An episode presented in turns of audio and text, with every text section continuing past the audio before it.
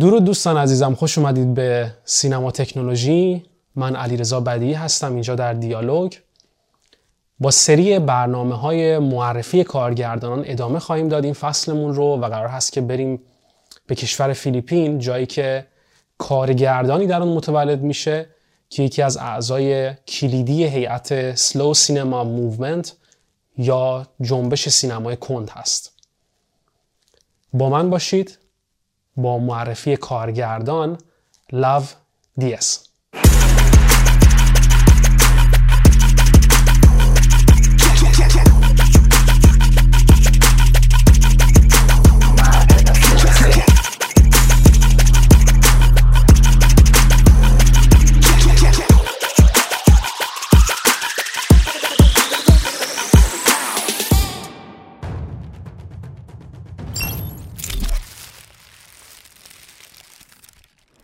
پدر ایدولوژیک سینمای فیلیپین آقای لاو دیاز متولد سی دسامبر 1958 هستند.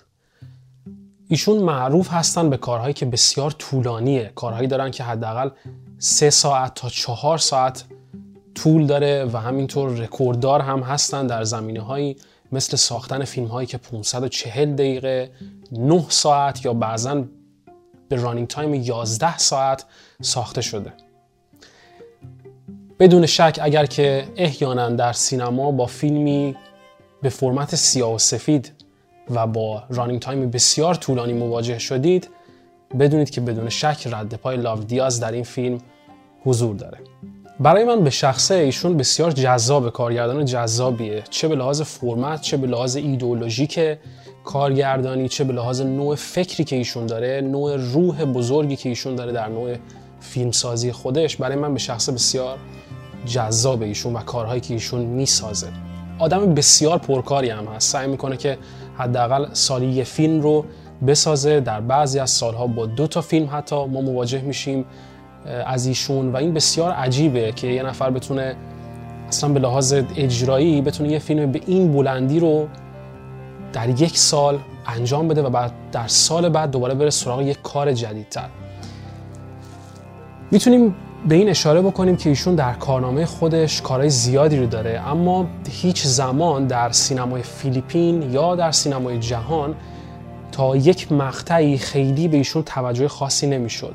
در دهه 1990 هست که ایشون آروم آروم با فیلم های خودش راه پیدا می‌کنه به جشنواره های بین المللی و از اونجا هست که سینمای فیلیپین رو با جشنواره های خارج آشنا می‌کنه و همینطور موفقیت های زمینی به دست میاره در زمینه گیشه و در زمینه فروش فیلم های خودش. ایشون فکر می‌کنم که دفتر کارش پر باشه از جوایز مختلف سینمای مختلف از جشنواره فیلم ونیز گرفته تا شیکاگو، برلین، جشنواره های آسیایی و جشنواره های مختلف دنیا. ایشون تونسته بسیار کارنامه درخشانی از این نظر داشته باشه. کارهایی که ساخته همیشه مورد تحسین منتقدین سینما قرار گرفته و قرار می‌گیره. و همونطور که عرض کردم خدمتتون توی دوران اولیه فیلمسازی خودش مورد توجه مخاطبین نیست اما از یک جایی به بعد وقتی که این جوایز سرازیر میشن به سمت آقای لاو دیاز مخاطبان بیشتری هم به سمت این آدم میان و دوست دارن که ببینن که راجع چه چیزی داره صحبت می‌کنه لاو دیاز با توجه به اینکه آقای لاودیاز کارگردانی هست که running time فیلماش بسیار طولانیه چیزی حول و حوش 3 4 ساعته فکر می‌کنم کوتاه‌ترین فیلمش 2 ساعت و 45 دقیقه است اگه اشتباه نکنم. ایشون یکی از اعضای کلیدی هیئت slow cinema movement هست یا سینمای کند یا جنبش سینمای آهسته می‌تونیم اسمش رو بذاریم. ایشون جز کسانی هست که از این فرمت از این ژانر سینمای تجربه استفاده می‌کنه. سینمایی که در کتگوری هنر و تجربه هم می‌تونیم قرارش بدیم. و روایت های ایشون بسیار کند اتفاق میفته ایشون هیچ عجله برای تعریف داستان های خودش در فیلم های خودش نداره. بعضا فیلم هایی که روایت می‌کنه می‌تونه تا مدت زمان بسیار زیادی بدون دیالوگ هم باقی بمونه.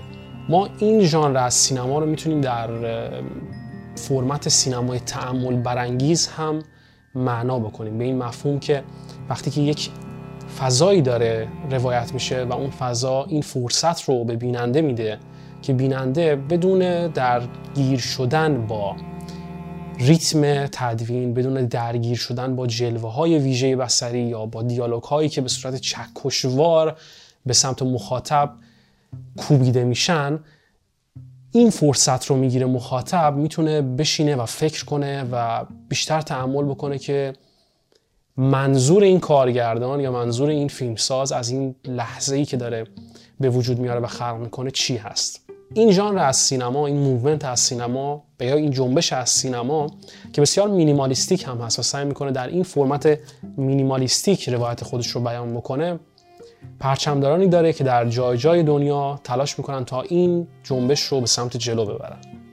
ما می‌تونیم یاد بکنیم از کارگردانان بزرگی که در تاریخ سینما کار می‌کردن و یا کار می‌کنن و پرچمدار این نوع از movement سینما هستن. مثل آقای آندری تارکوفسکی مثل آقای میکل‌آنجلو آنتونیونی مثل آقای رابرت برسون یا بلا تار و کارگردان دیگه ای که توی این فضا قابل تعریف هستن و ما می‌تونیم ازشون یاد بکنیم. تمام این آدم هایی که ازشون من یاد کردم و به نوعی پرچمدار این نوع movement سینمایی هستن در یک نقطه مشترک هستن با هم دیگه. و اون اونجاست که میگن که ما فکر می‌کنیم کسانی که به سینما میان یک چیز رو مشترک دارن و اون هم بحث حضور در سینما هست به علت زمان. و ما این زمان رو از مخاطبانمون از کسانی که سینما میان میدزدیم و ازشون می‌گیریم و همون داستانه هایی رو بهشون تحویل میدیم که شاید در گوش و کنار خودشون هم اتفاق میفته ولی بهش توجه نمی‌کنن. کاری که ما انجام میدیم اینه که ذره روش می‌ذاریم و از این زمان استفاده می‌کنیم تا شاید اونها بتونن فرصتی داشته باشن تا فکر کنن به اتفاقاتی که پیرامونشون داره میفته زمانی که از آقای لاو دیاز سوال می‌پرسن که چرا شما فیلم هایی می‌سازین که اینقدر طولانی هستن و اینقدر زمان بلندی دارن در پاسخی که ایشون میده که بسیار هم جالب هست به نظر من ایشون میگن که من فکر می‌کنم که سینما یک فرمتی از هنره و هنر یک مسئله آزاده. تمام این قوانین و قواعدی که گفته میشه در کتاب های فیلم نام نویسنی مثل اینکه فیلم باید دو ساعت باشه یا 90 دقیقه باشه یا قوانین این چنینی همه دست و پاگیر هستن و آزادی هنر سینما رو از ما می‌گیرن. و ایشون به عنوان کارگردانی که آزاد رها کار می‌کنه هیچ وقت به این قوانین توجه خاصی نداشته. ایشون همینطور اشاره می‌کنه که اگر که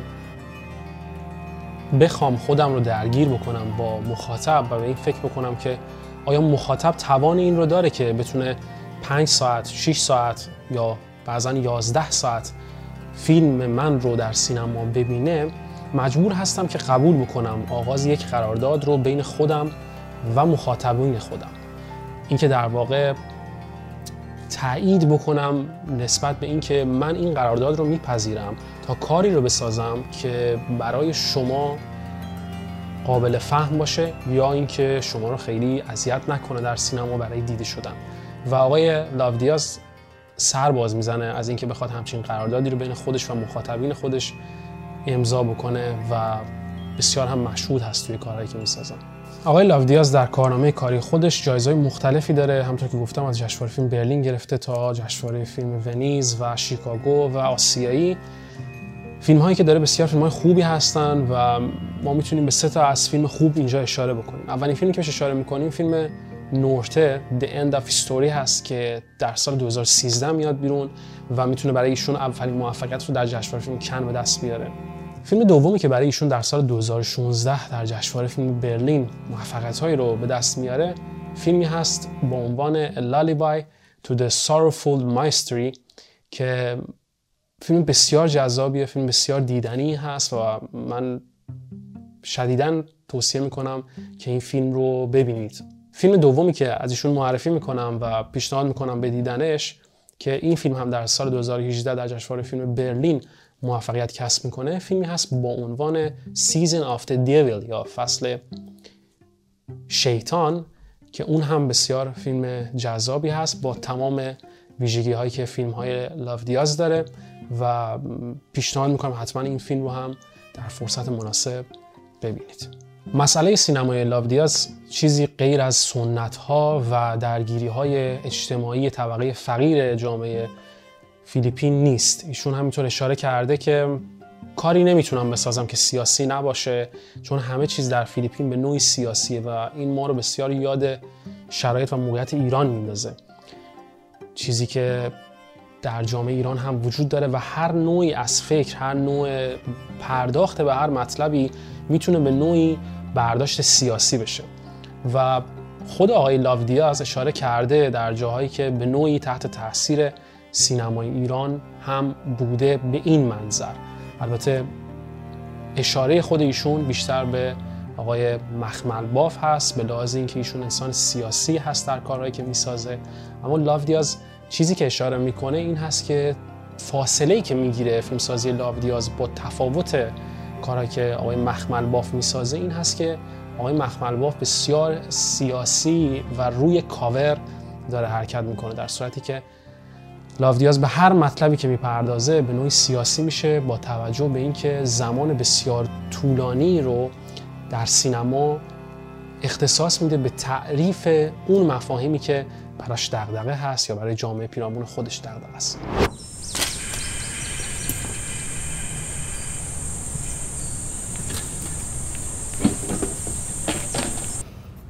Matagal ng panahon yun.